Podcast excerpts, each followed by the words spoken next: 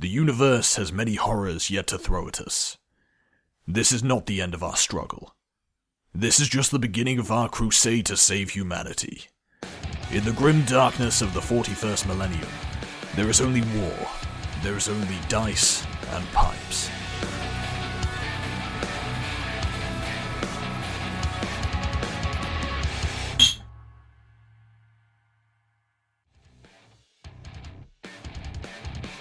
Welcome back to the Dice and Pipes Warhammer Edition, a podcast where Brian and I talk about whiskey, tobacco, and of course, in today's session, Warhammer. Please make sure to follow us on Instagram and Twitter at Dice and Pipes. What's going on, Brian? Not much. Enjoying this Jefferson's. Like I said in the previous one, this is definitely becoming like one of my favorite whiskeys. It may survive until the 41st millennium. Do you think they will know who Thomas Jefferson was? Do you think they still get those history lessons in the 41st millennium? Because that's only what, like 2,000 years from now? Uh, two- Two, four, six. Yeah, pretty close. Close, We're right? almost there. Yeah, yeah, yeah. It's like uh, when you saw Back to the Future 2, and now we're living in that time. Mind blown. Yeah. Mm. Yeah, I don't have self tying shoes or hoverboards. They do have hoverboards, though. I don't know about the self tying. Well, what do you need self tying shoes for if they had Velcro? Like, that's like overkill. That's true. Yeah, fucking Velcro. And the hoverboards don't fly. They're just, No, but they hover. no, they, they're just boards with two wheels on each side. Yeah, no, no, no. Don't With don't fancy destroy my lights. dream. With ground effects. oh shit! Yeah, they have ground effects. Oh shit! Do you think you could put like two 12s in the back of that with a fucking amp? Oh, and yeah. Start blowing out some bass. Yeah, get that uh get that stereo speaker uh stereo faceplate with the dolphins jumping. Yes. Yes. And you gotta take it off when you go to the mall because some fucking unsavory characters will steal it from your car. yeah, it was like hiding a tablet in your back pocket. Yes. Yes. That's how big they were. Those were great. I had the cheap little Panasonic ones that you used to get at uh not Radio Shack, but I mean you, you Circuit got City? Circuit City, Yeah. the Wiz. Do you remember the Wiz? Uh, we didn't have Wiz up in the mountains. No, no, that was a city thing. Yeah, your a City Slickers thing. had a- fucking hell. The Wiz was great. They had a great song. Nobody beats the Wiz. Nobody beats the Wiz. Nobody. Don't fuck with the Wiz. Well, we know what you're drinking. What are you smoking? I have Cerberus. I'm sticking with the Cerberus uh, in my Morgan Bones, uh, but I'm going to switch up. I think to I'm going to switch up to one Q to my Church Warden uh, shortly here. But for right now, I'm sticking with the Cerberus. I love it. Love the Cerberus. All day smoke, in It- my humble estimation. I like that. The, the Church Warden is definitely an appropriate pipe for Warhammer. I could see a bunch of like, like Inquisitors Yeah, walking around just smoking out of a fucking Church Warden, like a real. yeah, yeah. The the only thing is, it had to be made out of metal with a skull emblazoned on it somewhere. Yeah, I could see that. How are you? I'd be better if the whiskey wasn't hitting me so hard. oh my god! I Oh, Excuse the, me. The T virus has gotten holy out. shit! The H1N1. Uh, Is that the bird flu? That's the bird flu. Yeah. Yeah, I don't have that. Yeah, I, I'm also drinking the Jeffersons. We've made it down below the stinky finger. We're we're getting there. The stank finger is clear. We're getting we're getting down to the knickers. Yeah, yeah, he's like at the, the bottom end of the ass cheek. Uh, I am smoking um, a little Mac Baren HH Old Dark Fired in my Savinelli Mega. I only put one flake in this thing because this is a big fucking bowl. Dude, look at the size of this bowl. Have I ever showed you this? Th- pipe? yeah, that's a that's a manly. Yeah, this is. I think this is a EX size. So they have a straight number, um, like a six fourteen, right? Which is like their uh, their bent billiard style. It's like a super bend, like an oompa, oompal. Oompa Loompa. Yeah, yeah. It's one of those like big fucking What turny do you get when you guzzle down sweets and eat as much as an elephant eats? Um, so with Savinelli's, you you- if if you take a look at a pipe where it just has like a standard, like just a regular number with no suffix at the end, it's usually a smaller kind of bowl. And then they have the KS, which is a little bit bigger, and then they have these, which are the EX. And this fucking thing, you could pack this thing and smoke for days. Well, that was interesting. It's like you have a flaming cocktail. Giving it a try. Yeah, yeah, I like that. get the real smokiness of the Cerberus. Too drunk, I can't tell. Ah, whatever. There's nothing wrong with smoking mythological beasts. No, You know, no, they're guarding the gates to Hades. one of the greatest animals ever created. Yes, Wish I had one as a pet next to a Clydesdale. or Soze. That son of a bitch. So bourbon. We're obviously on the bourbon kick today with the little Jeffersons. You've got your English. I've got my Burley. We've got our pipes. And the topic for today, Ooh, we're going to talk to you. Not you, Brian, but you, the listener, the whiskey dicks out there. We're going to be covering the rules and what have you of Wrath and Glory, a new game yes. in the 41st millennia of Warhammer. Warhammer is such an interesting place. It, it really just. How do you know what the fuck happens in the 41st millennium? If one is to believe the hype, the only thing you need to know about the 41st millennium is there is only war. That's all I need. So they uh they're nice by saying that the the lore may or may not be true because there is there is a healthy dose of lore. Well, that gives two cunts like us who have never played this game before an easy way to get into the game, being that you don't have to be so lore specific in Right. order to play, which I think helps, again, people like us who are new or people just coming back or role playing who've been role playing for quite some time but want to get into Warhammer role playing. Yeah, and I would say the lore is probably the number one thing that scares people away. It's it's intimidating. Yeah. Yeah. I mean, the, the Imperium of Man has. Pro- I'm not going to double check. I'm not going to fact check it, but in my mind, I feel like there's about six one hour long videos just on the Imperium of Man. Yeah, that, that's fucking crazy. Uh, and it doesn't help that they have to throw in these fake Latin terms the Astra Militarum and the fucking. What's wrong with that? After watching some of those videos, you're ready to go right into medical school.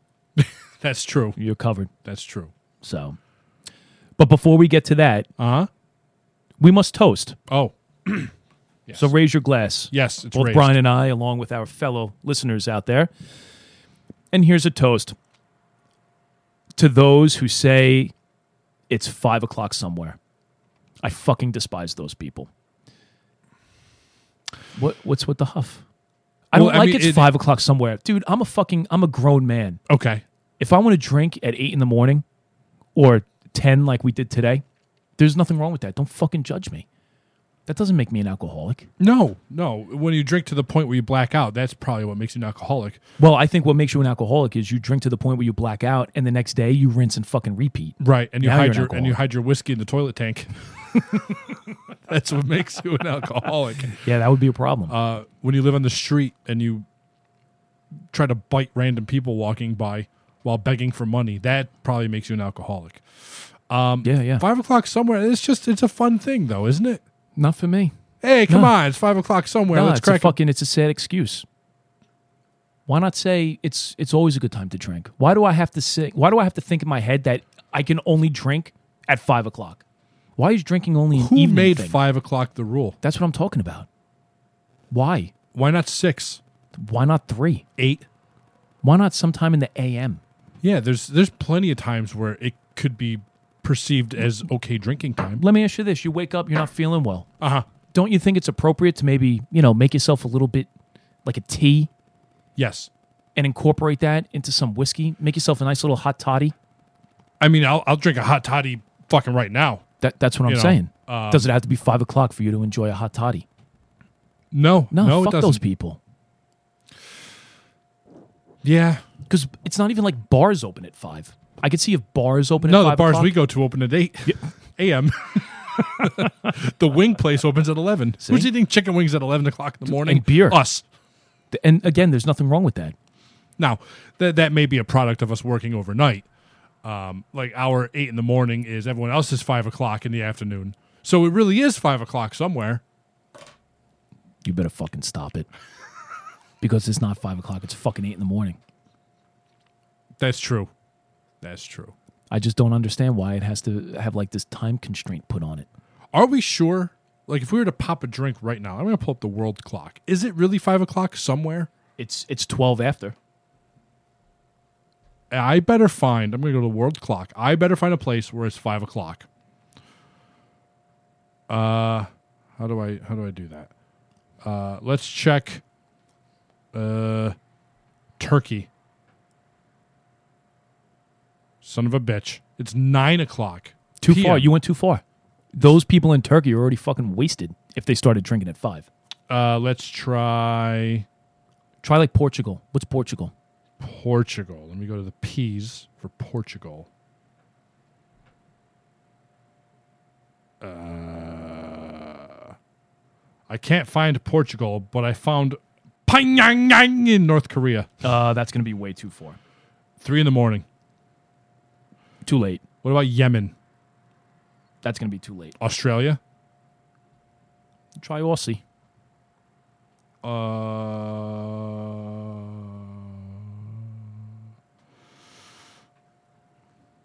Paraguay? Paraguay. Aha. It's 3:15 p.m. in Paraguay. We're getting there. Try Iceland. Iceland. See it goes by cities. That's very annoying. Do we know any cities in Iceland? Is Iceland close to Indonesia? Well, nope. In Indonesia, it's three in the morning. It is definitely not five in the afternoon. India. India, it's 11:44 p.m. Yeah, you're going too far. You almost have to go to like the uh, like the east coast of South America. Okay. Uh, Sri Lanka is that is that on the east coast of Mexico? Let's try Sri Lanka. Shit, this topic has gone out of control. I'm not stopping until I find. I'm gonna find someplace that it's five o'clock right now. What about the Ivory Coast? Where's that? I don't. I don't think that's gonna. Oh, You found it? 13, 14, 15, 16, 17. It's 6:14 p.m. Where? in Yamoussoukro in the Ivory Coast. I think that counts. Hold on. There is a website. Okay. I. And the website is called It's five o'clock somewhere.com. Where is it 5 p.m. right now.com. the Azores Islands. Now say cheers in a new language. Portuguese. Saúde. Hey, if a Portuguese person is by himself, does that make him a Portugoose? Yeah, fucking, you should drink. That's. A, Fuck's sake, man, you're amateur. oh,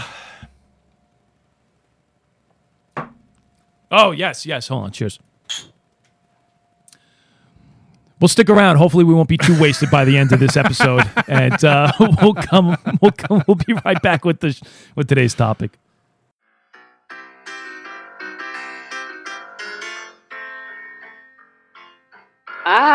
The following gameplay is brought to you by Paladin Coffee. Enjoy a delicious cup of amazing coffee and get you through your day. Find them at paladincoffee.com.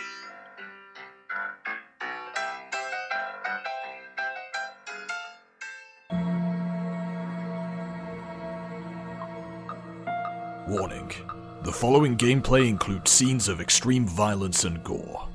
Listener discretion is advised. It's the 41st millennium in the Dark Imperium. Deep in the Ghoul Stars Sectorum is the Centaurus Nebula. The nebula is home to many planets, the most unremarkable of which is Sabatania. It's a sewage planet. It's fortunate enough to have a hive city, but most of the people who live on the planet often joke that if the light of the Astronomicon were to reach into the Dark Imperium, it would intentionally avoid this planet. Swamps, bogs, mires, quagmires, muck, grime, grease, these are the flora and fauna of the planet. Outside the hive city are several scum bogs and trash spills. Connecting them is network of maglev trains connecting Habstacks and other assorted cities. Underneath the cities are a multitude of people. Most of them are dirty, unremarkable in every way. The people are trying to get by, most of which are human. on some level, they swear allegiance to the Imperium. On most other levels, they just swear allegiance to themselves.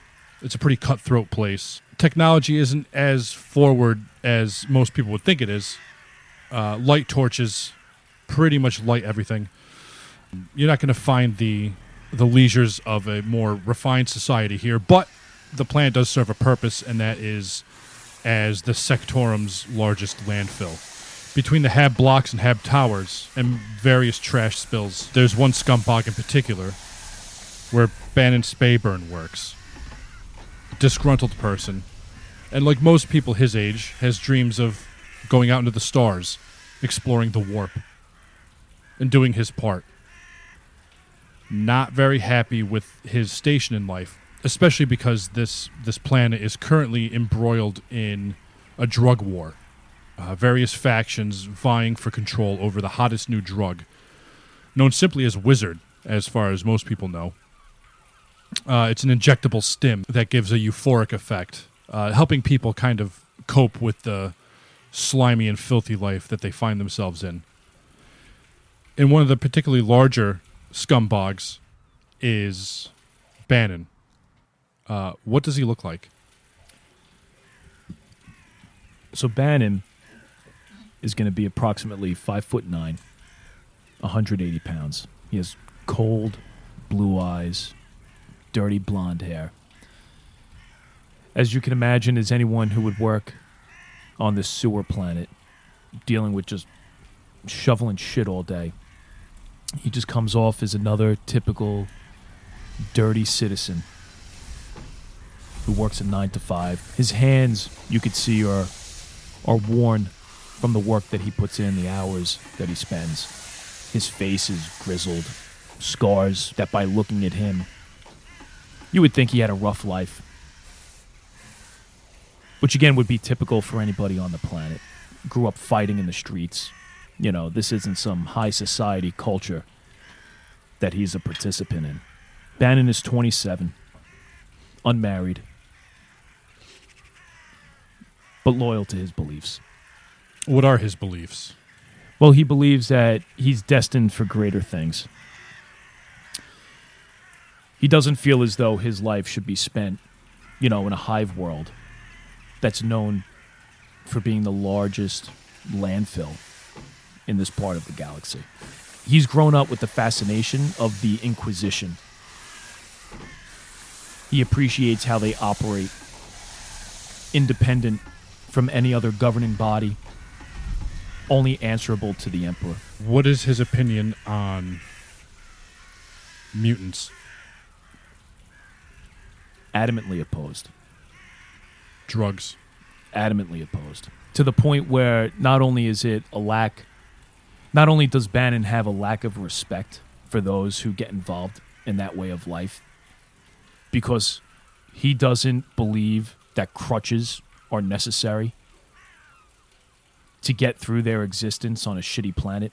Like he still holds out hope, even though his life has been miserable, but he still holds out hope that there is something greater and bigger out there. That if you hold on to that, if you work for it, that, you know, one day anybody should be able to make a name for themselves. Whether it's, you know, hooking up with a with a rogue trader or you know, dedicating your life to the emperor. He thinks that there is there is absolutely a way off of this hellhole, and he's determined to be part of that. While you're knee deep in shit and doing what you can to work in the purification sanctorum, you look up at the chrono and you see it's just about quitting time. The guy that you've been working with for several years approaches you.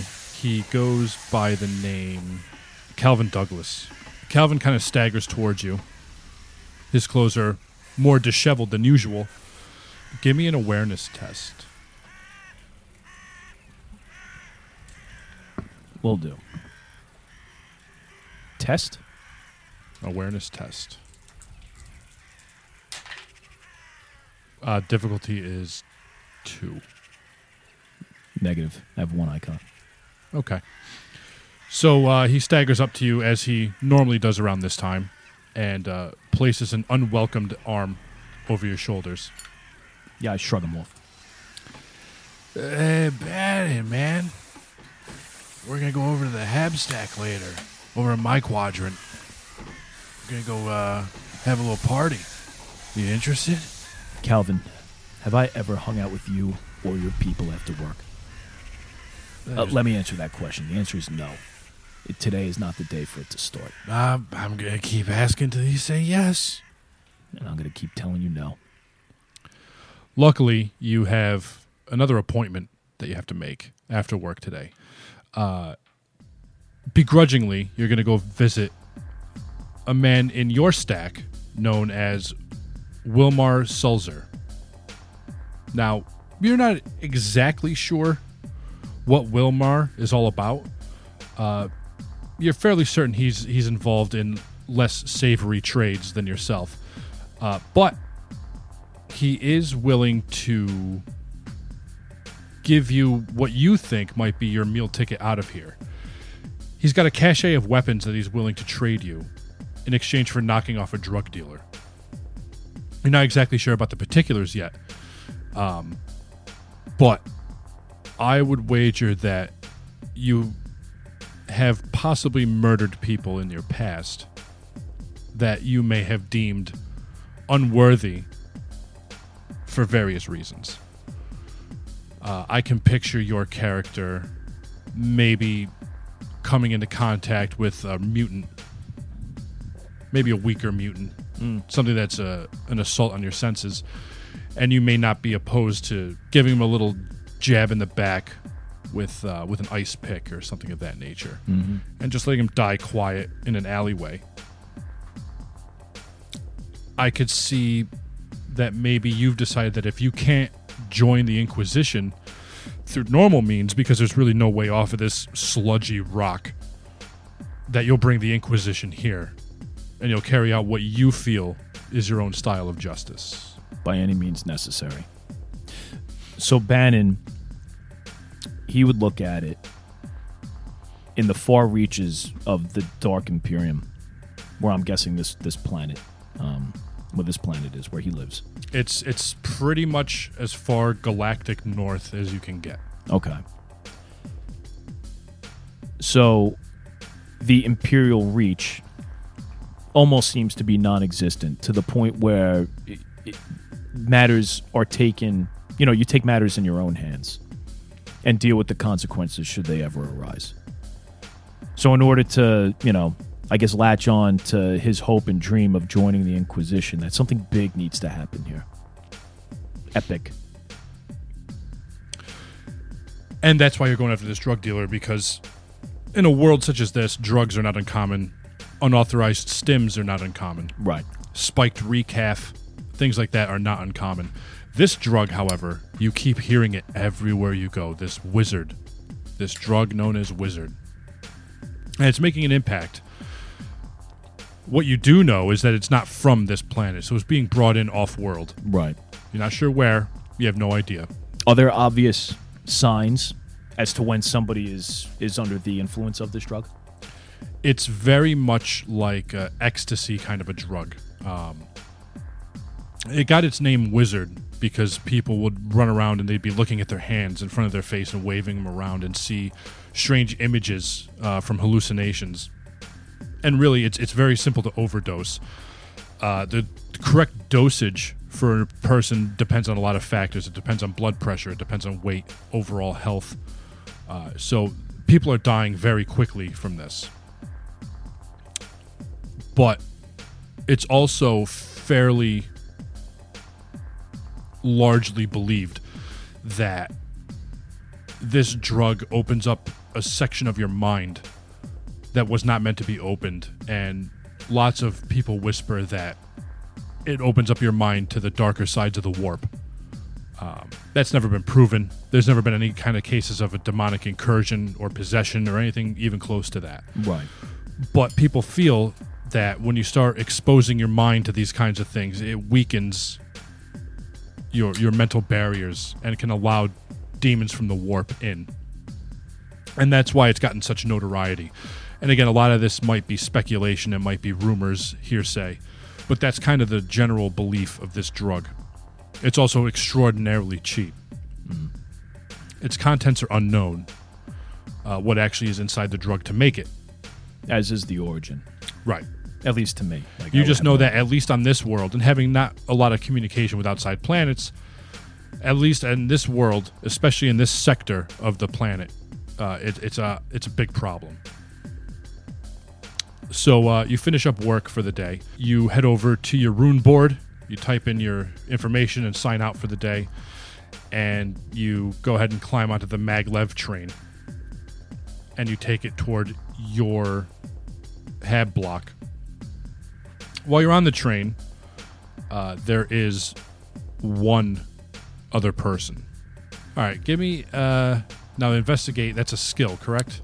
investigate. Investigation is a skill. Okay, so that would be investigation plus the attribute of awareness, Uh, no, no, no. Uh, intellect. intellect. Okay, uh, so give me uh, an investigate test. There's one other person on this train with you. Uh, difficulty of two.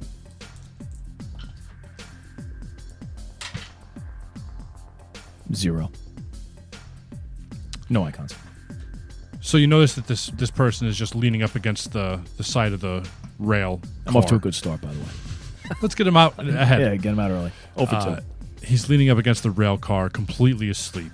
Uh, old, tattered clothing, very dirty. Amongst the muck and the grime and the sewage, you can still smell this guy.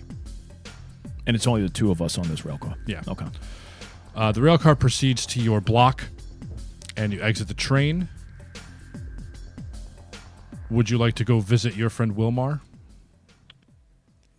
That is um, the only appointment I have for the day, right? Like I really have. Yep. So I'm going to make my way over to Wilmar's. All right. Uh, so you make it to Wilmar's flat, and uh, you give a little knock on the door, and a little little window slides open on the top of the door. You see two little beady eyes, obviously human, uh, staring back at you. Would I recognize them as Wilmar's eyes? Yes. Yeah. So he recognizes you. You hear a series of locks unlatching, and the door cracks open just wide enough for you to kind of squeeze your body in. Uh, inside the place, it's a slum, is, is putting it nicely. Um, piles of dirty clothes, mold growing on the walls, a real musty, like grandmother's basement smell to it mildew growing on the corners of the walls, cobwebs everywhere. And there's a large box sitting uh, in the living area uh, in front of a large couch that's only got three legs on it, and it's uh, old upholstery that's kind of covered in dust. And Wilmar kind of nervously scratching at his face. Uh, all right, Bannon, this is uh, this is it. Um, everything you need is in there. I take it he's referencing the box. Yes. Okay. So I I walk over to the box. And again, this the the purpose of this is I'm gaining the items in this box in order to carry out this mission, which is to eliminate this drug dealer. Okay. So I walk over to the box. I open up the box. All right. Um, inside the box is your starting war gear, Okay. which is A bolt gun with man stopper rounds, a knife, flak armor. Um, and I guess we can leave it at that because the other stuff I'll end up getting along the way. okay. I do want to state that again, if we kind of separate outside of the role playing part of the campaign, as far as like character creation, um, I guess along with this archetype, you get one trinket, and then for additional build points that you have left over at the end, uh, you could spend them on on additional trinkets. So my starting trinket, and I think it's nice to say, being that that Bannon works in sewage and basically a landfill. These are items that he came across while there. Just memorabilia that he thought was fascinating. So he pocketed. So one of them happens to be a, a data slate containing fragment fragmentary maps of an ancient vessel lost in the warp. And the other one which he loves to play with, and it's something that I think he would have been using when he was on the uh, the car getting home, is a five minute sand timer filled with the ruddy sand of Mars, and that one has always caught his eye because he's always wondered what it's like to be off of the planet. You know, it's just that deep red, fine sand. Um, that he would only be familiar with maybe by seeing uh, images of it on his own personal data slate. What was on that data slate again? Uh, the data slate contains fragmentary maps of an ancient vessel that was once lost in the warp. All right. so So I don't think Bannon has OCD. Maybe to a slight degree, but anytime there is downtime, whether he's talking amongst friends or working a business deal, he's always got this this sand timer out, and he's always using it. I picture it almost like the size of maybe like a shot glass connected to some kind of string. Right, something small, a And- little little trinket. Yeah. And he's always just kind of fidgeting with it, turning it one way. Yeah. And then he'll at some point he'll notice that it's run out and he'll flip it over again. Okay. Bannon is very impatient, and he uses that to help him. Okay. Uh So I grab the items out of the box. so upon inspecting them, they look like they're brand new.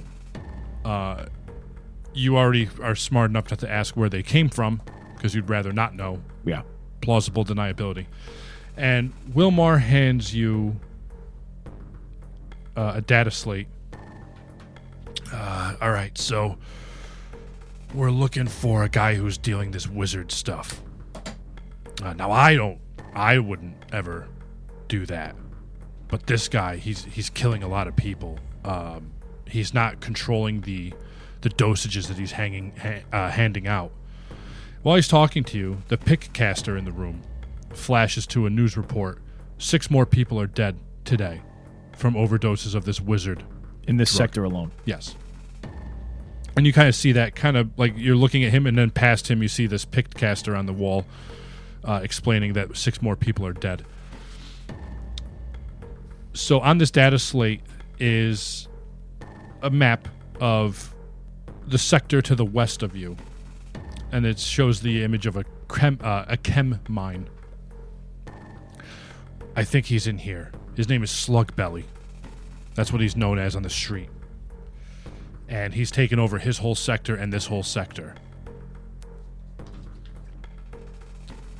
I need you to find information on people that he's selling to. I need you to find information on other people that are distributing this stuff.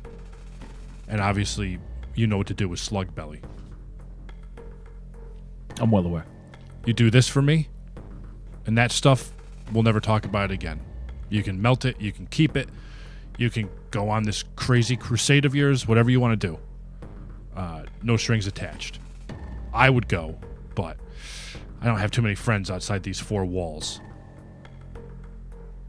Well, friends are hard to come by in these parts. And I would think this guy is like one of the only friends I have. Yeah, I, I would say a, a friend in your terms, not Right. normal terms. Uh, somebody that you will talk to.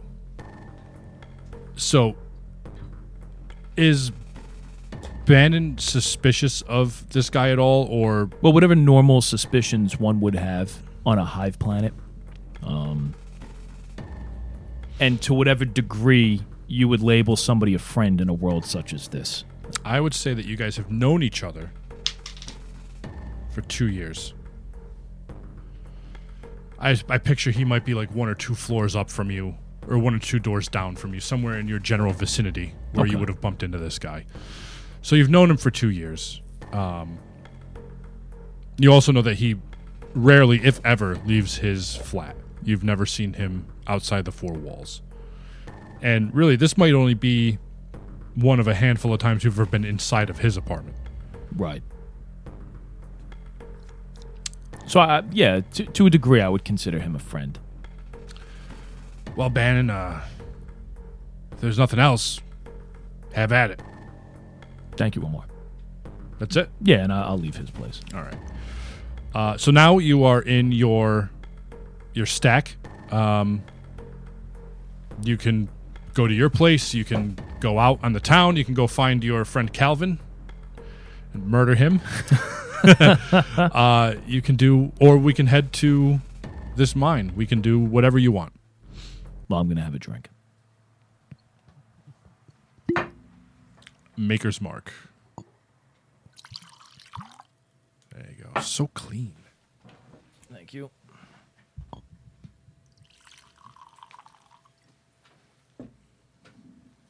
There you go. Cheers.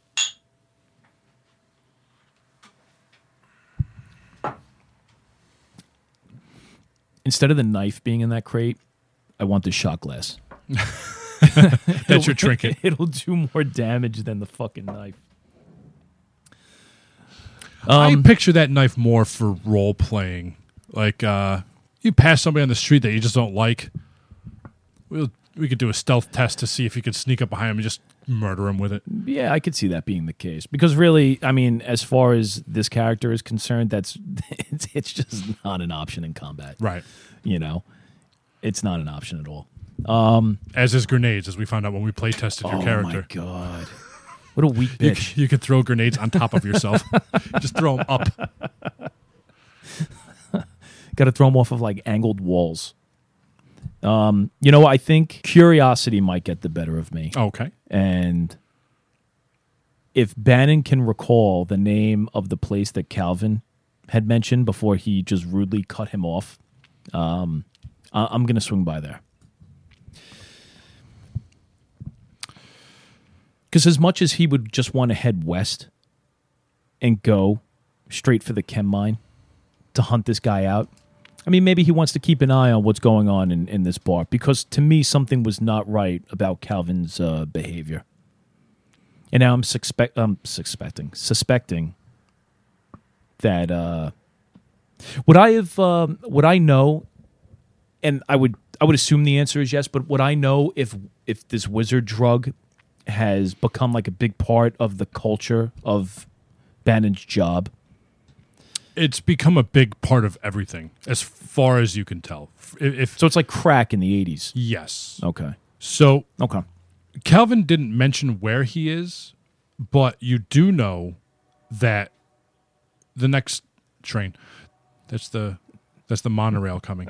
the next sector over, he normally hangs out at the next bone.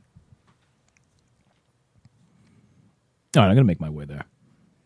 So we will say that you have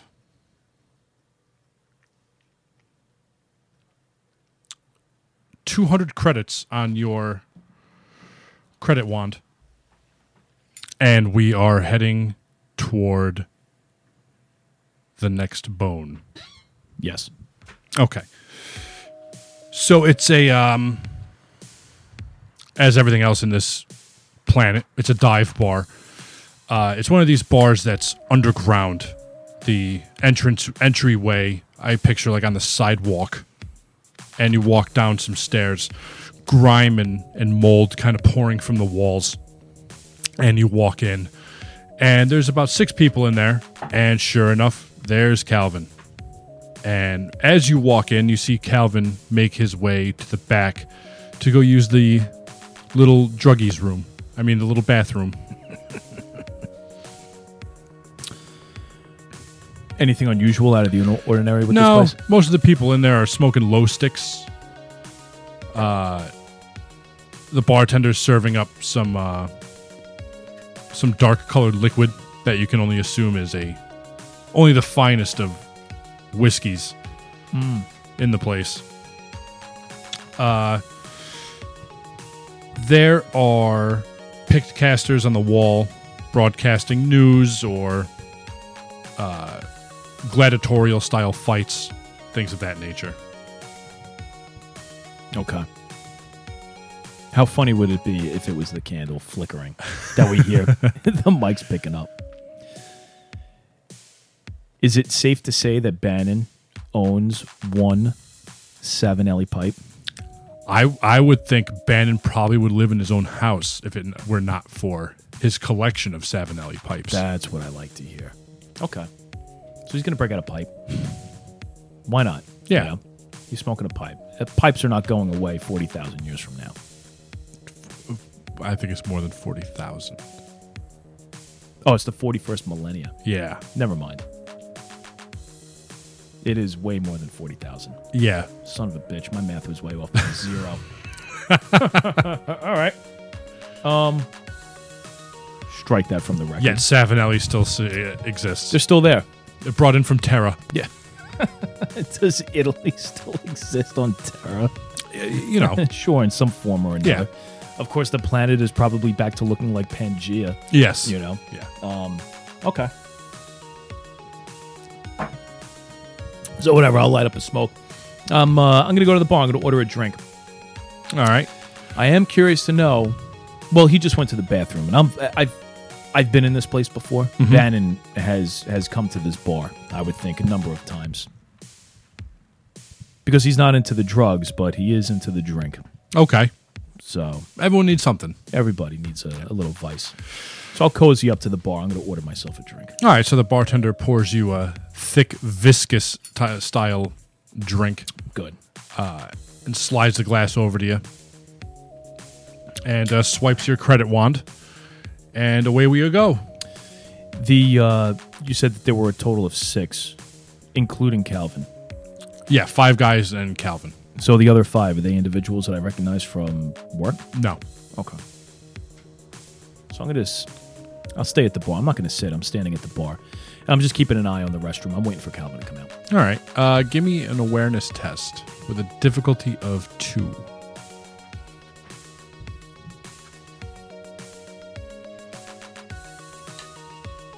You got a wrath in there, right? Yes. Good. Two icons. Okay. So as you look around the bar waiting for Calvin, you do notice that these these other patrons must be drunk or otherwise because everyone is very sing-songy and kind of uh, flopping back and forth and leaning up against the bar. Um, as they speak, they're not really coherent, but they always keep laughing. So you you suspect that either they have drank too much of this horrifying liquid that is in front of you, uh, or they may be on something else. Okay. Calvin's still in the bathroom. Yes. Are they the remaining five? Are they all in a group together? Now there's a couple maybe talking to each other. One next to you, another one down maybe in the corner of the bar.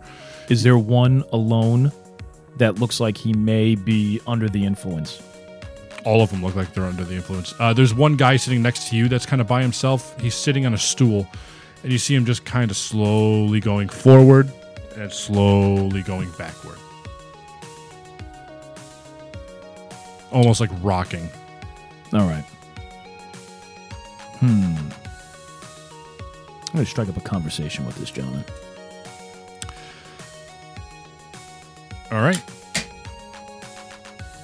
I'm going to tell him I'm going to say, I haven't had any in days. And he kind of turns his head sideways, kind of looking at you uh, side eyed, as they say. I want to try to deceive him with my deception ability. Um, I, I really need to score. This isn't doing it. And as I grab my glass, like I kind of fake shake my hand, like I'm really jonesing for a hit.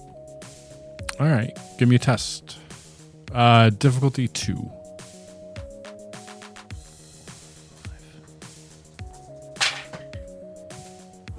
Oh yeah. Here we go. All right, so I have two exalted, one being my wrath die. So that's one glory. Where do you keep char- You know, that's the one unfortunate thing with the uh, with the character sheet. Like they give you the box for wrath points, they don't give you a box for glory. So we're gonna do kind of a slash.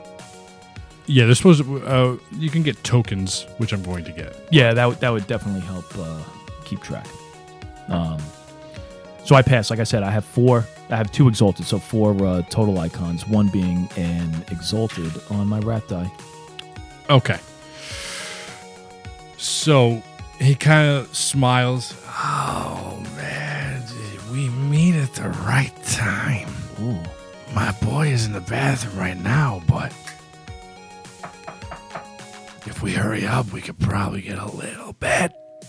Just a little bit. Come on. And he kind of slams his glass down, spills shit, and he kind of grabs you by the sleeve, not really trying to pull you more than stable himself as he starts walking toward the bathroom. Okay. On my way to the bathroom. Is there another way out of this place, or is the entrance that we that There we may came in? there may be something behind the bar, but you have no idea. but nothing down the hallway to the bathroom? No. bathroom? Okay. Okay. I'm following him towards the bathroom because I don't know 100 percent if he's talking about Calvin. There might be somebody else in the bathroom who's dealing.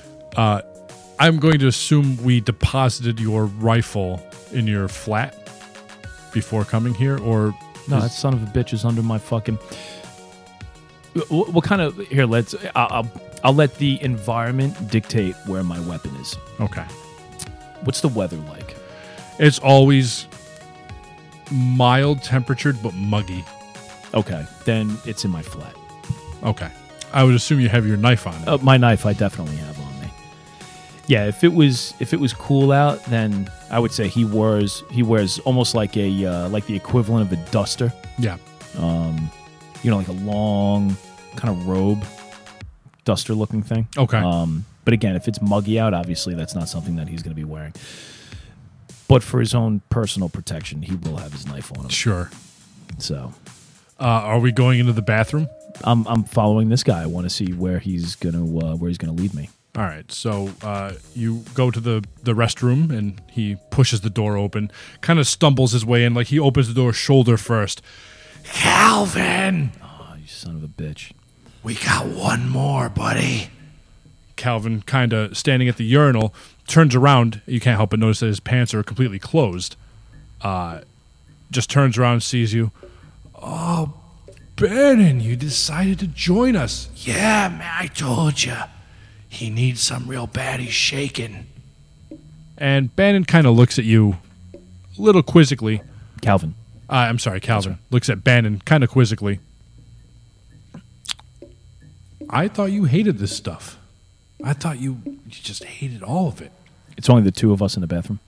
Uh, three of you Oh, I'm sorry, me and the two other gentlemen. Calvin, the junkie, and Right. yourself. okay.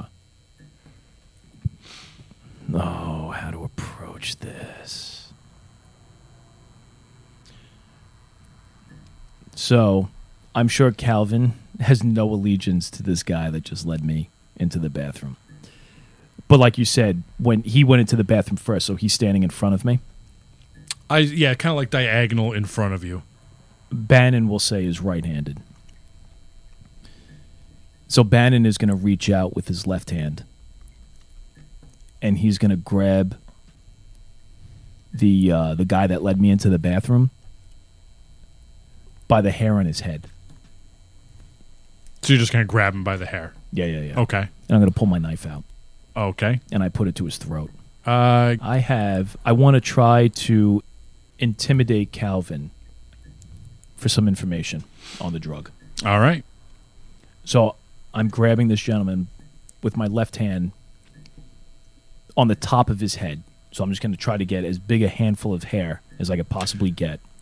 Give me. Does he have hair? Because Yeah, that, we'll okay, go with so hair. Okay. go with uh Give me an agility test with a difficulty of one to see how fast if you're able to grab his hair. What's my agility three?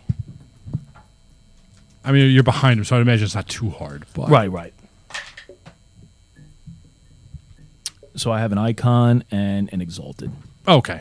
So, So, I, I could shift one into my hair grabbing. yes. uh, so you grab him by the hair, and while you do it, you you grab him with such ferocity that he loses his balance, and now the only thing holding him up is you with a handful of hair, and he's so fucked up that he can't like figure out how to get his feet under him, and now he's just grimacing in pain as you're holding him, uh, displaying. My knife Okay. to his throat. Calvin, whoa, man, whoa, whoa, whoa. What's going on? You're dealing wizard. You don't. Uh, As I- he I'm- stumbles, I take this guy's face and I fucking smash it against the wall. I love this game. the drug the druggie kind of goes limp and you hear him and he's spitting blood and a couple of teeth fall out and there's now a crack in the porcelain tiles uh, where his face had been introduced um uh, what do you what do you want man i don't want any trouble we're buds We're not buds. You're dealing wizard. I, I mean, I, I, I wouldn't say I'm dealing. Just if a friend wants some, I'll hook him up. You know, you don't got to harsh the mellow. Oh man, you know. Hold on, let me drink. Hold on.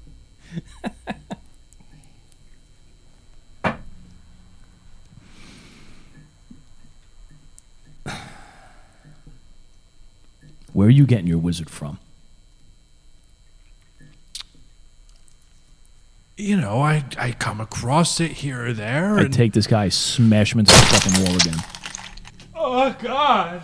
And he's spitting more blood, and now he's now he's not even like before. His hands were kind of wrapped around your wrist, trying to break free. Now he's just hanging there. Uh, I pull my timer out of my pocket it, okay, and I put it down on the sink. all right. So um, now the sands of Mars are now trickling through this timer. uh, intimidation, Yes. uh, difficulty one. So, so I have three icons, but a complication of my wrath. What do you think the complication is? Um,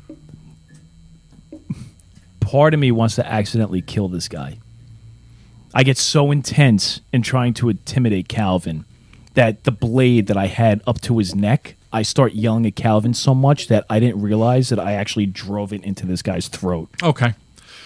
So Calvin puts his hands up. He sees your timer counting down, and you just scream at him, Where did you get it?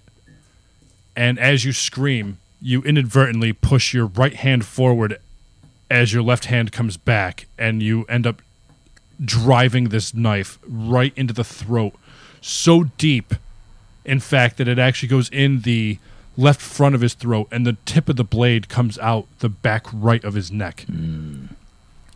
And Calvin sees this. You seem completely unaware. And Calvin takes two canisters of wizard and throws it at your feet. And says, Listen, I, I just got it from some guy down the way. I, I don't know his name. I just go to him and and, and, and, and, and I give him you know some credit. Uh, and, and he, he hooks me up. I, we don't we don't ask names. He's a drug dealer. I I I I, I, I think Billy's dead. I, I look down I look down at Billy and I see I see what I've done. You, Um, you, you, you're gonna let me leave, right? with my feeble strength, I try opposite where the spine is. So I'm guessing towards his front. I try to take my blade and just push it straight through his neck to get my blade out. So I don't just pull it out of the hole that I just created with the knife. I try to drive it straight through this guy. All right. Uh, give me a strength difficulty four. Oh yeah, I can't even. Oh no, I can. Technically, I can. I need two sixes. Oh shit. No, I fail. That All right. blade is not coming out. Uh, well, it comes out, but you start wiggling it back and forth, and there's just geysers of blood spraying across the bathroom floor, and you can hear the druggie kind of gurgling, blood coming out of his mouth. And the whole time while that's happening, I'm I'm I'm telling Calvin, I'm like, give me give me the address. And it's it's important to note that the druggie is dead. The gurgling is from you fucking with his voice box as you're ripping this thing out of his throat. Eventually, you get the knife free. He falls to the ground, and uh, Calvin grabs a piece of tissue paper and an autoquill and uh, just quickly scratches down an address that you're familiar with near some of the uh, Manufactorum district. You're gonna let me leave, right? I mean, we've been, we've been working together for years. Yeah, we we're friends. I, I might not ask you to come hang out anymore, but but listen, I, I swear I won't say anything to anybody. You were you you, you were never here. Calvin takes one step toward the door. Yeah, he's not leaving. Yeah, I'm gonna try to stab him before he can call out for help. Give me give me an initiative test. Initiative test. Difficulty 2. My initiative is a three. One icon. And a complication. Man. Let me switch this fucking die. That wrath dice is oh man, it's gonna burn me. You can you have two wrath points. You can use one of them to re-roll those failures if you'd like. No, let's make it fun. We're, we're gonna we're gonna save those. I have a feeling that heavier things might be coming up. All right. What's the complication? Um. Well, since I failed entire. Well, what was the initiative test for? Just to see if you could get the drop on him to stab him before he could get out the door. Okay, I would say not only does he get out the door, but he's able to alert everybody else in the bar before I can get to him. And now I'm kind of in a pinch because I'm stuck in a fucking bathroom and I have to go through five guys in order to get out of here. I kind of fucked myself.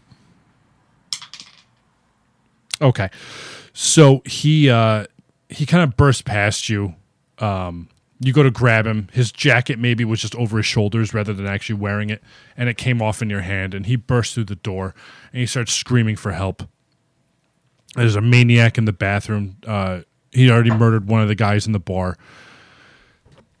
The other people in the bar are so high that they could care less that this is even happening. The bartender kind of looks up, his eyes kind of his his eyebrows kind of peek up a little bit.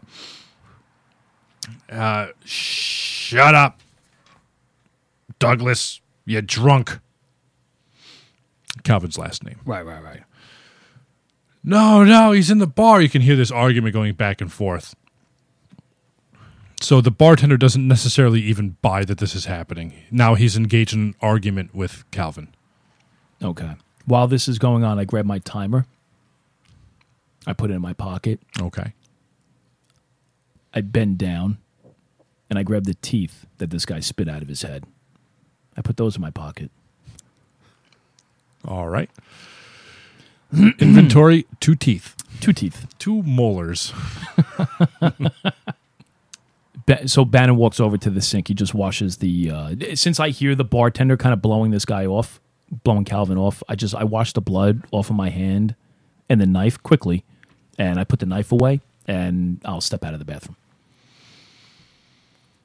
And are you going to do like the walk casual as you exit the bar? Yeah, yeah. I'm gonna see if I can leave. Give me give me a f- fellowship test. The difficulty of 3. Oh yeah.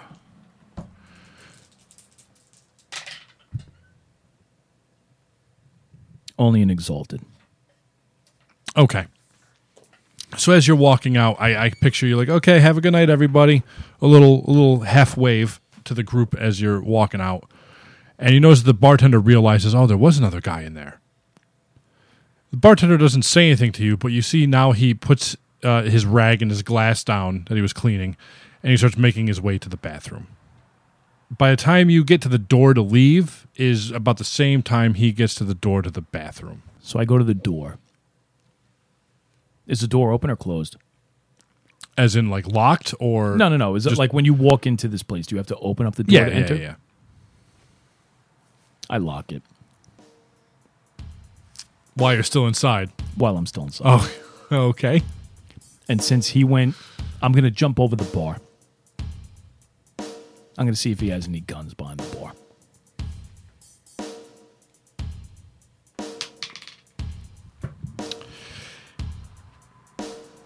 He has an auto pistol. It's uh, damage seven plus one extra, zero AP, 20 meters range, two salvo, and no keywords. What do they fire? Like when an auto pistol, when when you send a round downrange from an auto pistol, is it like a handgun? Yeah. So it, it makes a loud fucking. So like in, shooting that thing indoors would be deafening. Yeah. Okay. All right, I'm just gonna put it in my waistband, and I'm gonna jump back. over. Where's Calvin? And what's he doing?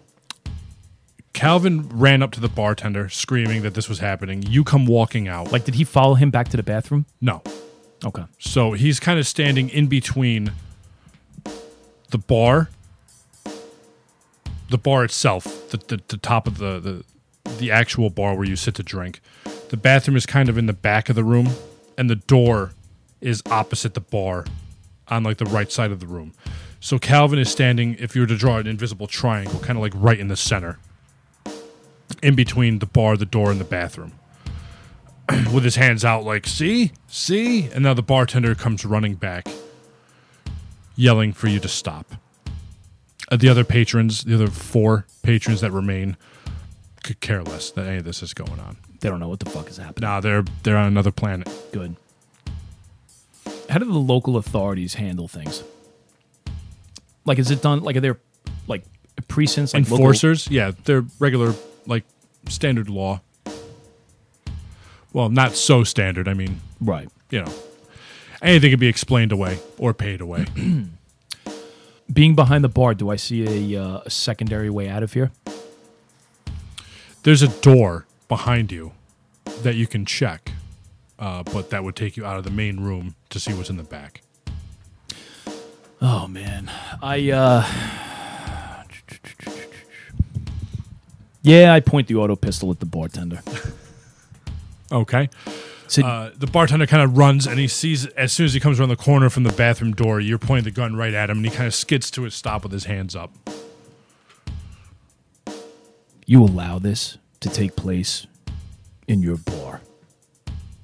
What's in this door behind me? Stock room. What's in there? It's where I keep all my stills for the for the for the drinks and uh, you know cocktail food. Okay. What do you take as a cut for allowing these guys to deal drugs in your bar? And I start, as I say that, in order to intimidate him, I start taking the drinks and I start dropping them one by one off of the bar. Uh, 80s movie style. Yeah, yeah. Where's Bobby Lupo? I don't take a cut of anything. Look, you know, th- there's a two drink minimum for these guys. All right, they're the only vagrants that come in here these days. I make my money. They do whatever it is that they do. I I have nothing to do with any of this. I kind of open up my eyes real wide. And I just mention the name Slug Belly. Who in here knows where I can find Slug Belly? And I point my gun, or his gun that I currently have in my possession, at Calvin. Calvin looks genuinely confused. He he has no idea what you're talking about. Um, the bartender, same thing. He he doesn't seem to know anything, and the other patrons are no So longer with us. Yeah. Okay. I shoot the bartender. this game is awesome. All right. Um, I gave you the weapon stats, right? Uh, yes, I am. All right. We'll say the bartender has a defense of one. And I'm going to aim since I don't have to move. A defensive one. Yeah, he's just wearing clothes. All right, so I have two icons and one exalted. I got a three on my wrath. So I'm going to push one into extra damage. All right, we'll say his resilience is also one. Oh, he's dead then. he's dead. So I, I, I shoot that guy. I shoot him square in the chest. Uh, so the shot rings out in the bar. That, that actually brings the the other patrons back to reality because they just heard something extraordinarily loud, and the bullet rips into the bartender's chest, tearing through the sternum and exits out his back.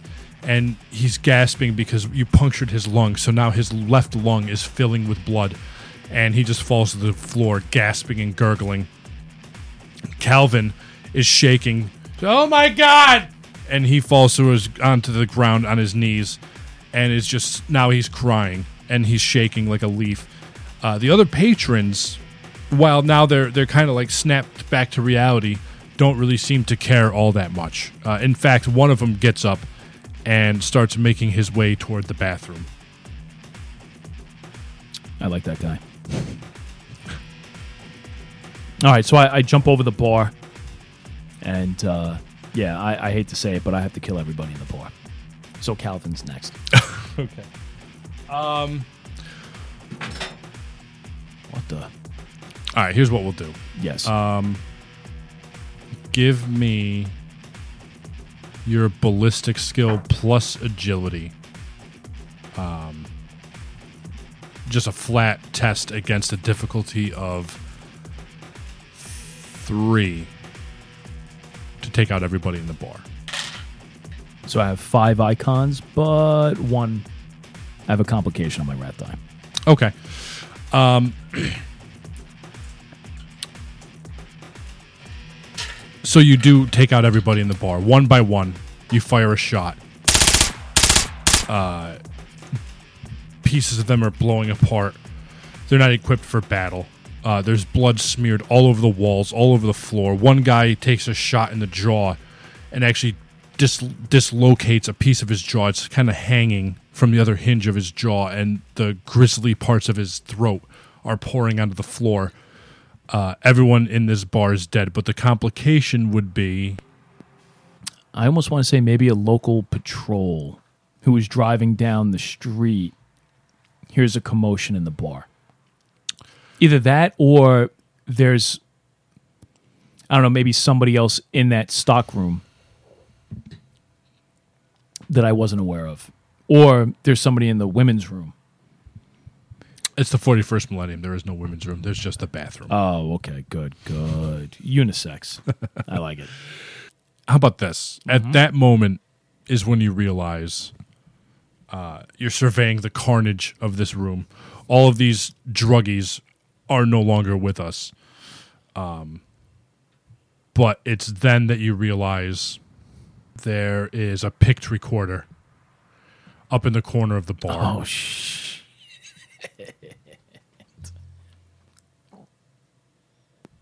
I like that. I rather. Now, how do those work? Do they tie back to like a central system within the Maybe. Okay. I'm so gonna we can either get the fuck out of Dodge or we can investigate this bar and see if we can find. I'm gonna have to investigate the bar. Just a, a brief. I'm I'm gonna go back into that room if I don't observe anything behind the bar. So Bannon will open up the the door to what that bartender claimed was a stock room.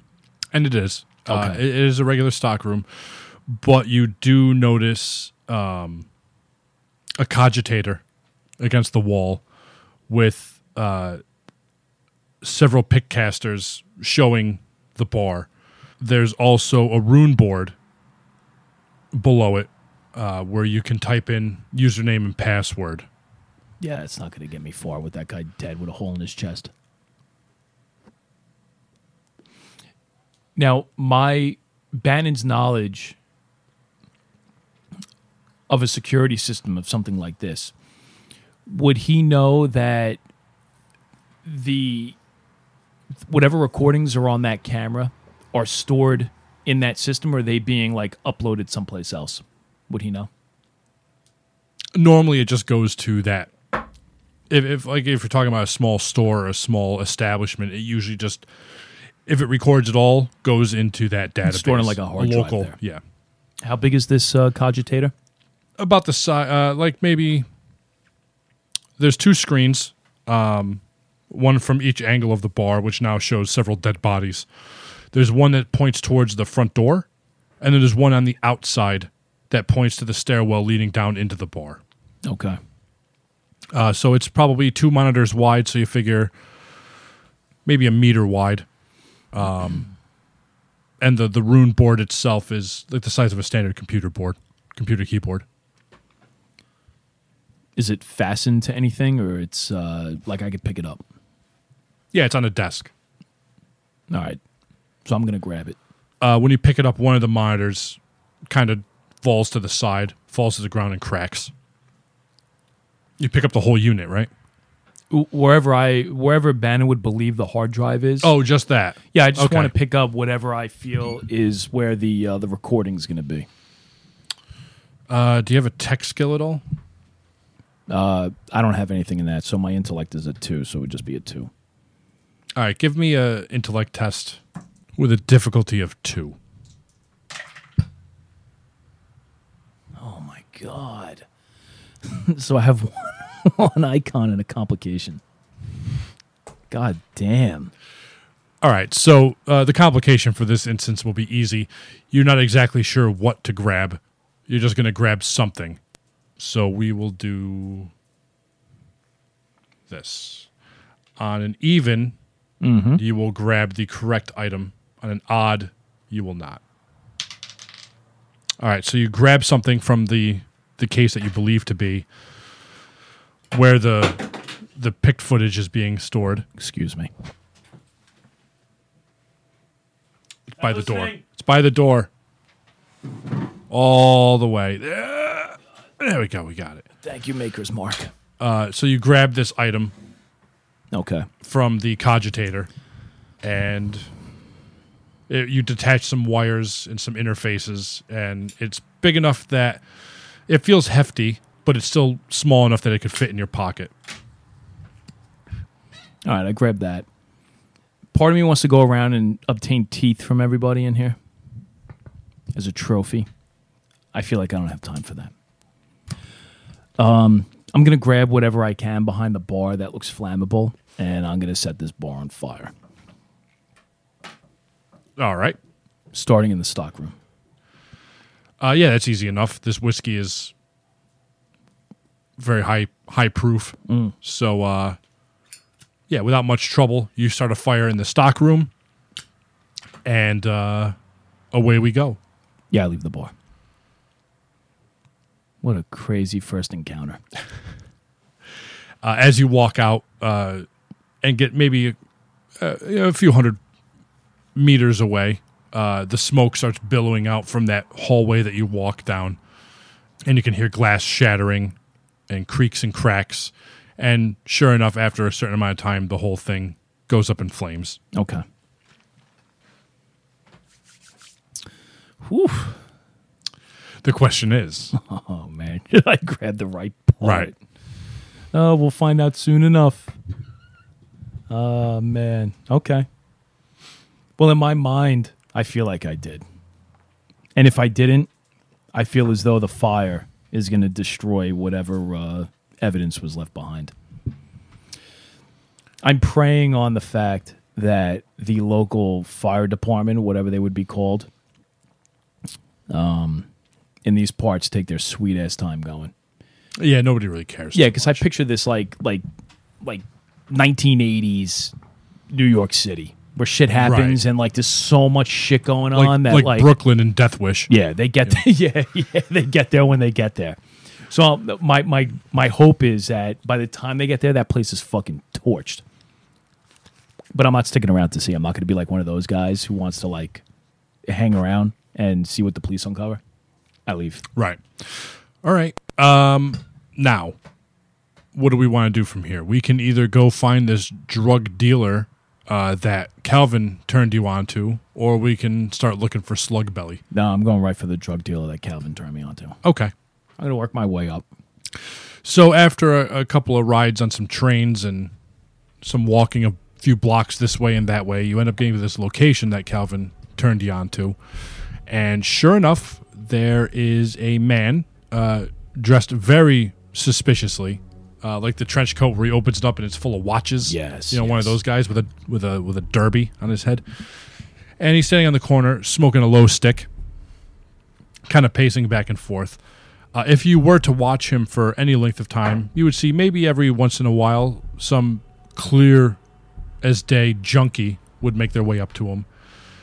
Uh, they'd speak for a few moments, and you would see a little uh, a little credit wand in one hand and a little baggie of something else in another hand with a handshake, and the items exchanged during that handshake, and the the junkie would walk away on their merry business.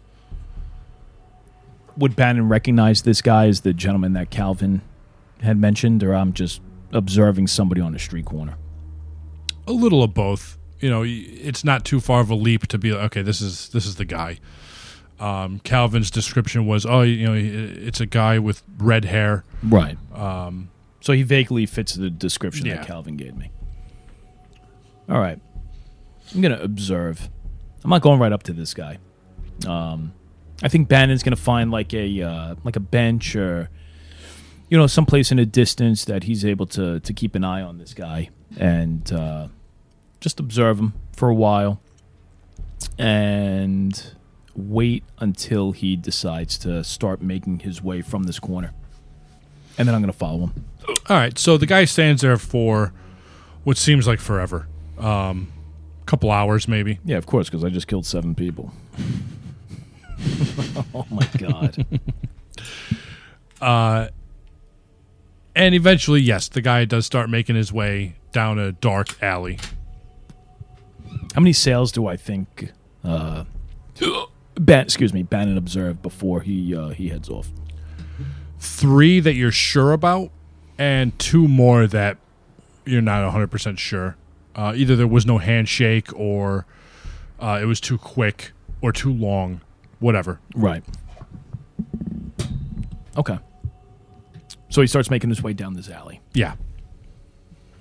Bannon follows him. Give me a stealth test My worst fucking skill. Next to strength. Well, next to strength. Good point. Uh, difficulty of two. I do not pass. Okay. One icon. All right. So as you're walking, uh, eventually the the guy stops, and without turning around, just can I help you? Maybe we can help each other. How far away am I from him? Five ten meters, I would say. I pull out this auto pistol. There's, Uh, there's nobody else in this alley? no, Okay. Is it nighttime?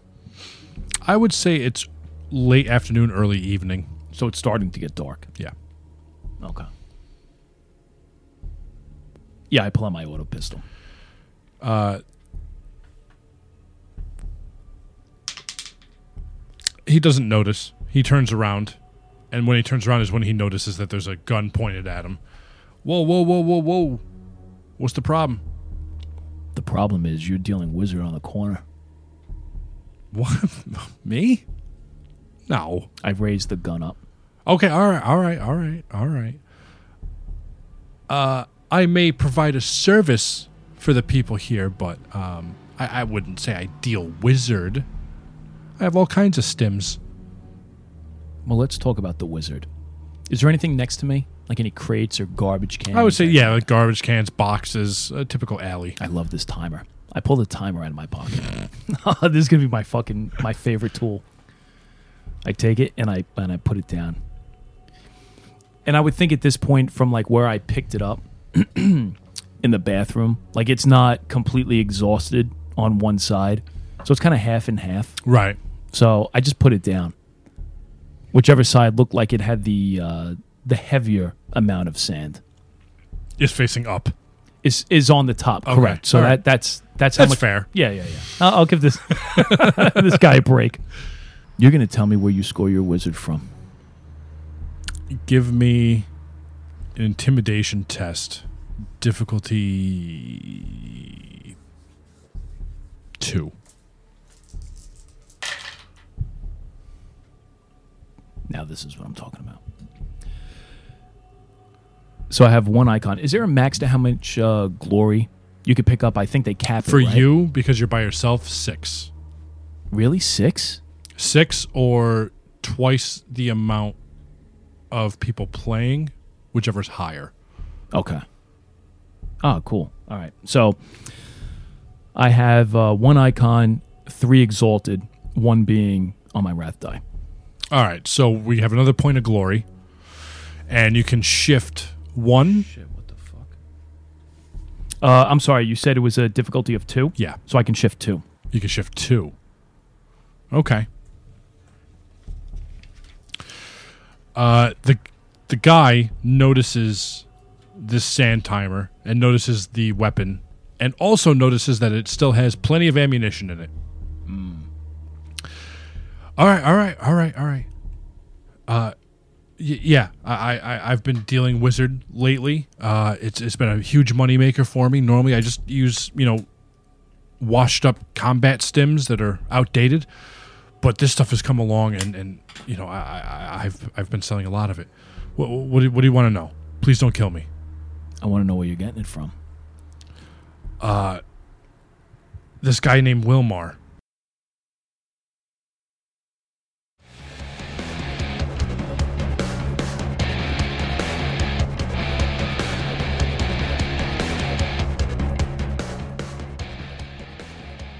Spayburn having a hell of a time in Guy's the, a real son of a bitch. in the garbage planet. What a what a fucking difference between Bannon and Harrison. Yeah, yeah, yeah. Uh, all right. So I think it's time to get into the topic. Uh, the basic rules breakdown, Yes. because of course it's Warhammer. Everything's got to be more complicated. Yeah, why not? But what we learned, because we kind of learned on the fly making uh, making this episode mm-hmm. or the, the the the gameplay episode, it's only complicated when you read it. When you start actually throwing the dice and playing the game, everything kind of comes together. Yeah, I, I totally agree. I also think the way the the rule book is written, it's a little convoluted. They, they put a lot of information up front, like a general overview of what's supposed to happen, but they almost put it out there like it's this is it. This is we're going over it right now, without you understanding that as you continue to read in the chapter, they really break it down. Right. So I think the rule book can be a little overwhelming. And again, this is coming from two people who have not touched role playing games in, in you know a couple of decades.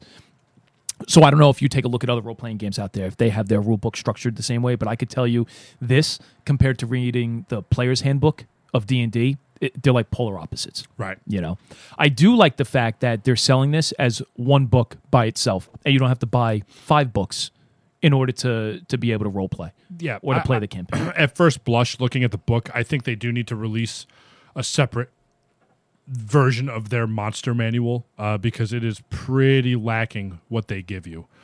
Um, it, it, it's it's substantial for what it is. It's enough to get us going, but at some point, I would like to get another book of just monsters. Um, at least until I've played enough to where I feel confident building my own characters Right. or, or own villains right.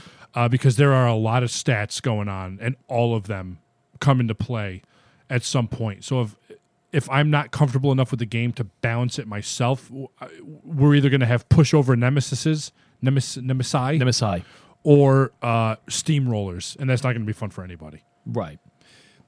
My hope is that, and and I want to say that I read that this is exactly how they were going to handle it, but my hope is that they're going to they're going to push things out similar to what they do in the tabletop game, where they introduce like these codexes, and so you're going to get like a Tau codex or a Tyranid codex, Right. And then you're you're going to be able to take your adventure and you're going to be able to run them through a campaign where they encounter, uh, you know, these alien races and and go from there. uh, at its base form, it is D and D with a different coat of paint on it and a different dice system. And when I say that, what I mean is there are no rules as far as how you make your adventure. Um, the the Warhammer lore can be very off putting if you don't know what you're getting into. Uh, if you listen to the gameplay, you'll hear we're talking about lho sticks and maglev trains and hab stacks, and th- these are just flair words that I pulled from the actual glossary of, of the 41st millennium, just to make it a little more immersive uh, for Warhammer buffs out there that might be listening. But at its fundamental core, you have heroes who are uh, completing objectives and rolling dice to complete those objectives. And the dice is really where the differences start. You're not using a d20, a d12, a d10. You're using pools of six sided dice. Uh, and you generate those pools based on your stats. So in D&D, uh, a hero might um, try to sweet talk his way past a guard and you at that point you might do a performance check or you might do a charisma check in warhammer what you're doing is a test and it's important i'm a very big stickler on separating these terms because these terms mean different things and you don't want to confuse yourself there's no ability check in warhammer it's a test And that test is a series of six sided dice. And one of them is the Wrath dice. And I think the best place to start is the Wrath dice. That's the biggest difference between regular tabletop role playing games and Wrath and Glory. So you roll pools of six sided dice. One of those dice always, unless it's not a test, other than that, it's always a, a different kind of six sided dice. In Warhammer, a four, a five, and a six counts as a pass or an icon. Three, two, and one is a failure. Now, when it comes to the Wrath dice, if you get a six, you gain a point of Wrath that you can use for various things later in the game. If you roll a one, it's complication. Complication, the player and the GM come together to figure out what that complication is going to be. So let's use the same example. Uh, Mr. Spayburn tries to sweet talk his way past a cop, and he's going to roll a pool of six dice for his persuasion test. Now, as the GM, I've decided that this this cop is fairly lackadaisical, so his difficulty is going to be a two. So he needs at least two passes in order to defeat this cop as far as this this verbal exchange goes. And again, four, five, or six is a pass. So let's just say that he's got with his attributes a five total dice rolls, and he needs to get two passes. So if we look at what I just rolled, I rolled a one, a three, a four, a six, and a two. So the four, five, and six are passes. The ones and twos are failures. So he passes that test. It's a little more complicated, but once you look at your character sheet and you see what numbers you're adding together, once you actually start throwing dice on the table, it goes a little faster. Right. And when you're building your character, it's very important to understand that like you're you're starting with a certain amount of, of build points. So for like a, a tier one level one, so to speak, character is going to start with a, a hundred build points. And what you're going to do is you're not only going to buy your your attributes that you would find in other role playing games, but you're also going to be able to uh, to purchase your skills. So your skills aren't going to come with like a class that you take. Um, now, some classes have a prerequisite, like you have to have a certain skill level in order to become that type of uh, of character. Um, so again, you're you're going to spend these build points and you're going to buy things. So in this example, like persuasion, persuasion is a skill that you can purchase, and in order to make a test, you're going to have this linked attribute associated with the skill. So for persuasion, it's fellowship, and it's pretty cool what this game does because even if you even if you're going to use a skill, a particular skill that every character has, um, even if you're not going to spend any build points in it, you still have the ability to to generate dice roll for it because you're going to have a linked attribute associated with every single skill. So, like like Bannon, for example, in, in a persuasion check, I put no points in persuasion, so he has zero persuasion, but it's associated with your fellowship attribute as your linked attribute. So I have a three. So Bannon would get three die. So if I'm going to roll three dice, if I'm going to roll for a persuasion test, I'm going to roll two regular die and I'm going to roll a wrath die. Each four and five counts as an icon. Each six counts as an exalted icon. And then again, like Brian was mentioning, like when you take a look at that wrath die, you're either, if you roll a one, it's a complication. If you roll a six, it's, you know, y- there are certain things that are going to end up happening with that. It's almost like a like a critical hit in D and D. Right. Uh, except that that critical, you bank it and you use it at your leisure. Right. So when you roll a six, you gain a glory point. Uh, and glory can be used. Each person can accumulate glory, but it goes into a full pool for the entire party to use at their discretion. Uh, so even though Chris may gain a point of glory, I can use that point of glory later in the game if need be. Yeah, and and you end up accumulating over the course of a of a role playing session. As a player, you're going to get either wrath or glory. And again, like Brian was mentioning, like glory can be spent on a few different things. Like you can add uh, you can add dice to a test after any re-rolls, or you can add a, a point of damage to a hit, or you can seize the initiative, which is kind of cool. So when you're in this encounter with with a group of, of enemies, you can actually you can actually push your turn ahead because initiative in this game doesn't work the same as initiative in uh, in D and D. And then Wrath has its own special things that you can do. So you, like you can reroll failures. Um, you can restore shock. There, there's different things that you can do with uh, with Wrath. So let's get into the uh, the attributes. So you have strength. Strength is basic, how strong you are. That's that's self-explanatory. Agility is the same as dexterity. For uh, to keep it simple. Toughness is very similar to constitution.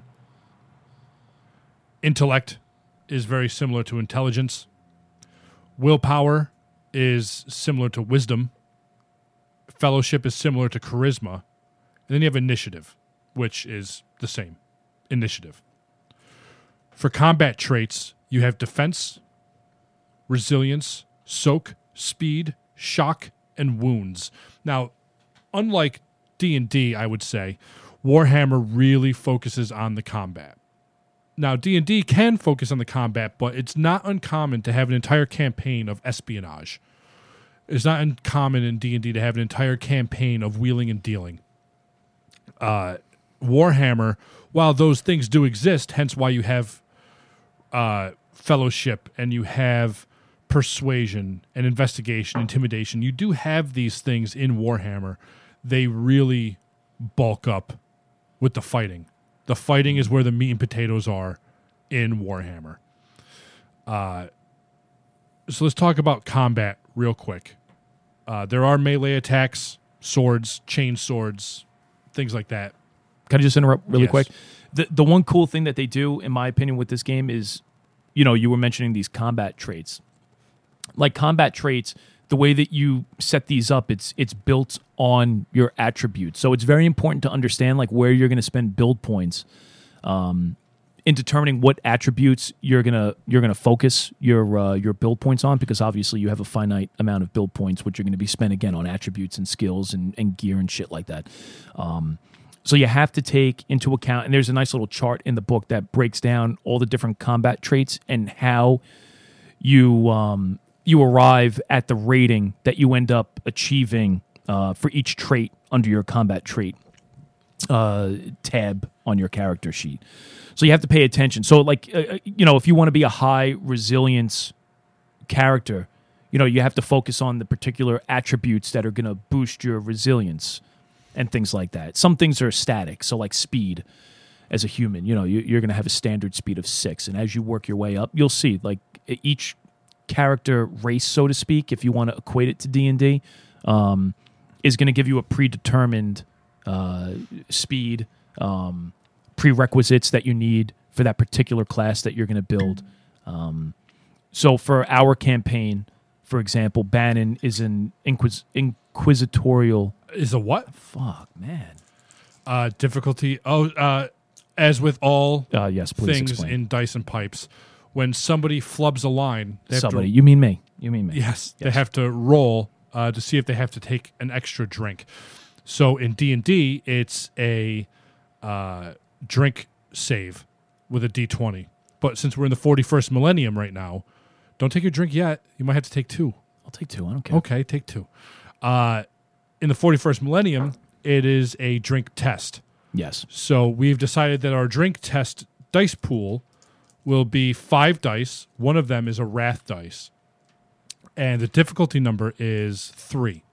So he needs three icons to pass this test. And I guess we'll work out right now what happens if you're going to start shifting shit and And and here's the other important thing that we didn't discuss. What if I fail, but I get a six on my wrath die? well then you bank a glory point that you can use later. No, don't we both drink? Oh, we're going to go combat rules? Well, I would think an exalted icon, right? It's you're going to drink, or we're Well, in a test, if you get a 6 on the wrath dice, you get a point of glory. right. that you can use at a later time. Yeah, But but in combat, a six on the but we should equate this almost. It should be similar to D and D, right? Where if I rolled a twenty, you're fucking drinking. I'm not. yeah. But the thing is, then we have to figure out what my defense and resilience is going to be. so I think we'll just do the glory point, and you can spend that glory point to force me to drink at any point. I think that's that's Oh, that's that's fucking that's good. I Yeah. like that. And what we say a D and a three. yeah. So I got a six total icons. Oh my gosh! I have three exalted icons. Uh, one being my wrath die. All right, so now you can shift uh, one of those. So that means I have to drink since you're shifting, right? I think that's fair. Yes, And then you and I bank one. and you have a glory point for later in the episode. And perfect. I'm gonna keep track of that on my D twenty. This was a horrible idea. Yeah, Matt, you made the rule. so you only have yourself to blame. Um, getting into how you're going to build your character, one of the big differences between this and D and D is in D and D you create a character and the dungeon master sits down and creates the probably a campaign uh, with the party, and the party goes on this adventure. Uh, lots of mystery. The dungeon master really is the only one that knows what's going to happen when. In Warhammer, it's very much collaborative because the player characters can be a. Uh, I'm just gonna roll You should roll. a tucked. They can be a tucked. Uh, tucked. I forget that this is uh, this is all audio. Like I think I, I what do they call that? Side eye. I side side- eye. you side-eyed me. Oh boy! I see. You. All right, so I got uh, I passed the test, uh, but I got a complication on my wrath dice. So what's my See, I think if you, if you fail the test but roll a complication, you should drink. still it doesn't matter. Yes, Okay, that's like an auto drink. There you go. Back to back. I will say, not to interrupt, but I will say, in my opinion, maybe it's because this is a completely different system, but I had more fun. It took me 10 times longer to build a character, but I had more fun building this character than I've had building any D&D character. And this almost reminded me of building a character in like Shadowrun Yeah, back in the day. yeah. You know, I just like that futuristic component, which is odd because I refuse to play the Zombicide, like the original Zombicide, where it's like modern times. But for some reason, with this game, with like cybernetics and augmentations and shit like that, like I don't know what it is, but I'm totally fucking drawn to that.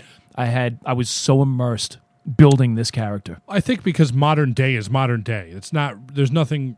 There, there's less fantastical about it. Right. The 41st millennium or RPG fantasy are two things that th- there's no there's no frame of reference for that. Right. Uh, So you want to talk to your your GM because the GM needs to be a little upfront with how this campaign is going to go because the player character can be uh, involved in just skirmishes with orcs, or it could be not that like, again not that there's that popular, but a political intrigue that can alter how you're going to build the character, or you could be going up against the forces of chaos.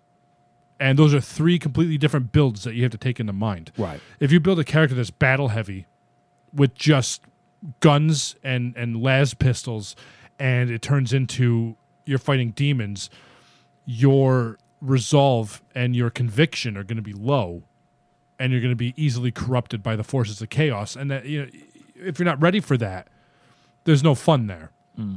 so you have to you have to be open and honest about what kind of campaign we're about to get into um, in the case of Bannon, you know, he's going to be in a little bit of everything. So you had to have a more well rounded character. And the fun part about building a character is when you're going to go well rounded, something's going to suffer. So if we started doing a political intrigue, you're going to be in deep trouble. But as a good GM, you're not going to set your player up to fail. And speaking of failure, that's the other big thing with Warhammer is there isn't really any failing. It's they call it failing forward, which is why if you get uh, a one on your wrath dice and you get a complication, you're supposed to talk with the GM about what that complication is. It's not the GM just saying, "Oh, the building caves in on you and you're dead." Right. Yeah, I like this back and forth between the player and and the GM to determine what the outcome is. You know, whether it's whether it's um, you know, a complication and you're to figure out what like what shit happens. And as a result of that, how that's to, you know, um how that's to affect your actions moving forward. Or if um if you roll an exalted icon on your wrath die and again you, you're to come up with this like neat little story of how uh, for example, let's say you're you're kicking through a door and you know that there's three guys behind the door. you know, you might roll uh, normal roll and you're just going to kick open the door and now combat starts. Where if you roll a complication, you might go to kick open the door not realizing that the door was fortified, alerting everybody inside the room.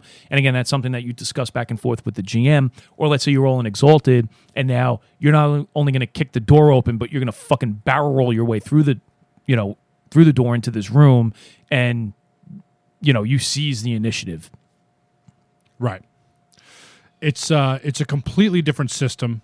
Uh, the book is horribly written. it is Just straight up and down, it's horribly written. It contradicts itself a couple times.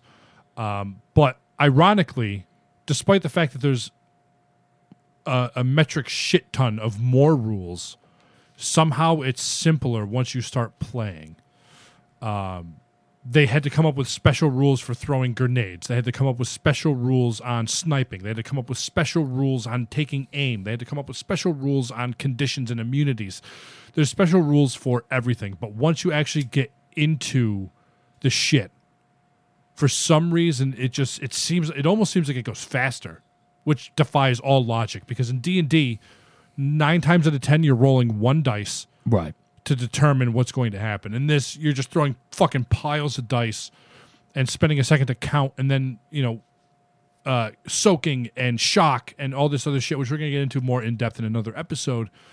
But just understand that if you buy yourself from Chessex a, a box of dice, the, these little tiny twelve millimeter, I think, yeah i think 20 come in a pack yeah, D6s, and then a special set. Like I just got regular bicycle uh, playing dice. Uh, you'll be all set to start fucking things up in the 41st millennium. Unfortunately, because the game is so new, uh, by the time this episode drops, I'm sure nothing will change. Um, but by the time episode uh, this episode drops, there probably won't be a whole lot of resources out there for Wrath and Glory, which is unfortunate because this game.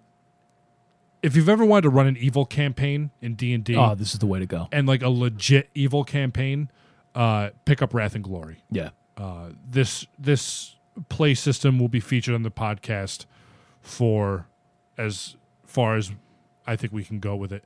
Um, I think we already decided even if your character dies, we're rolling new oh characters. fuck yeah and you know it's a little different because we're recording a podcast, but we're we're introducing multiple characters. It's a whole big thing that's going to go down. So, uh, any last words? negative Uh, let's see. Two to five o'clock.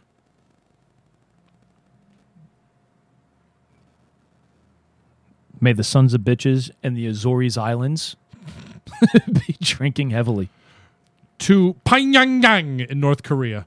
uh, kim jong-un disarm your nuclear weapons To